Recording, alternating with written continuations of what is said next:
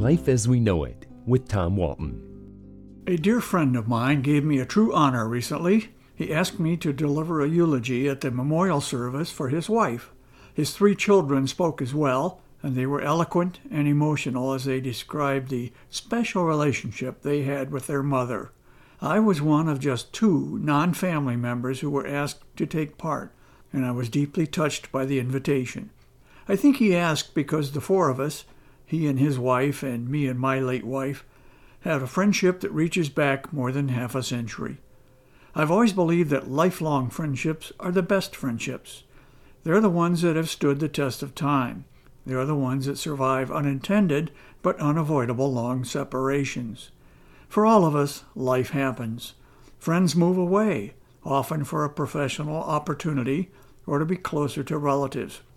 But if they truly are among our circle of closest friends, their absence from our daily lives does not mean their status has changed.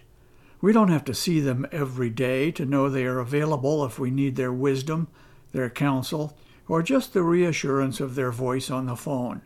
I have friends I've not seen in 10 years or more, and although that is not ideal, neither is it troubling. What does trouble me is that I'm losing them as the infirmities of age deny them more time. My eulogy for my friend was not my first, and it is unlikely to be my last, unless, of course, I'm the next to go. It's a strange thing, a eulogy. We are asked to summarize the life of the deceased, share some special memories, and, oh, by the way, try to keep it to five minutes. It's an impossible assignment, really, to compress 70 or 80 or however many years into a few moments of reflection.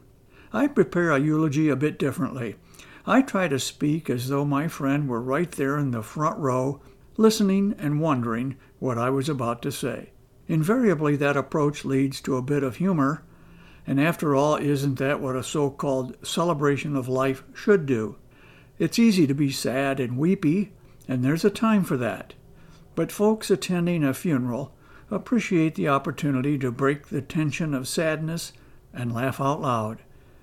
So I talked at my friend's service about a special adventure that she, plus my late wife and I, had undertaken several years prior. Long story short, we had tried but failed to pilfer a few bricks from the demolition of their sorority house at Bowling Green State University. It was embarrassing at the time, but I'm sure she would have been pleased I told the story, and I told it as though she were sitting in the front row. Most of us, I think, ponder our own demise and what people will say about us when we are gone. I know that, like my late wife, I do not want a traditional funeral service. She wanted us to remember her in death exactly as we knew her in life vivacious, funny, witty, occasionally sarcastic. So when my daughter, my son, and I took turns speaking at her memorial, we did as she asked. We dried our eyes and celebrated her life. I hope that when it's my turn, my kids will determine that mine was worth celebrating too. But I'll leave that up to them. Life as We Know It is written and hosted by Tom Walton and is a production of WGTE Public Media. Life as We Know It with Tom Walton can be heard on WGTE FM 91 every Monday afternoon during All Things Considered at 5:44 p.m. Or hear past episodes at wgte.org/life.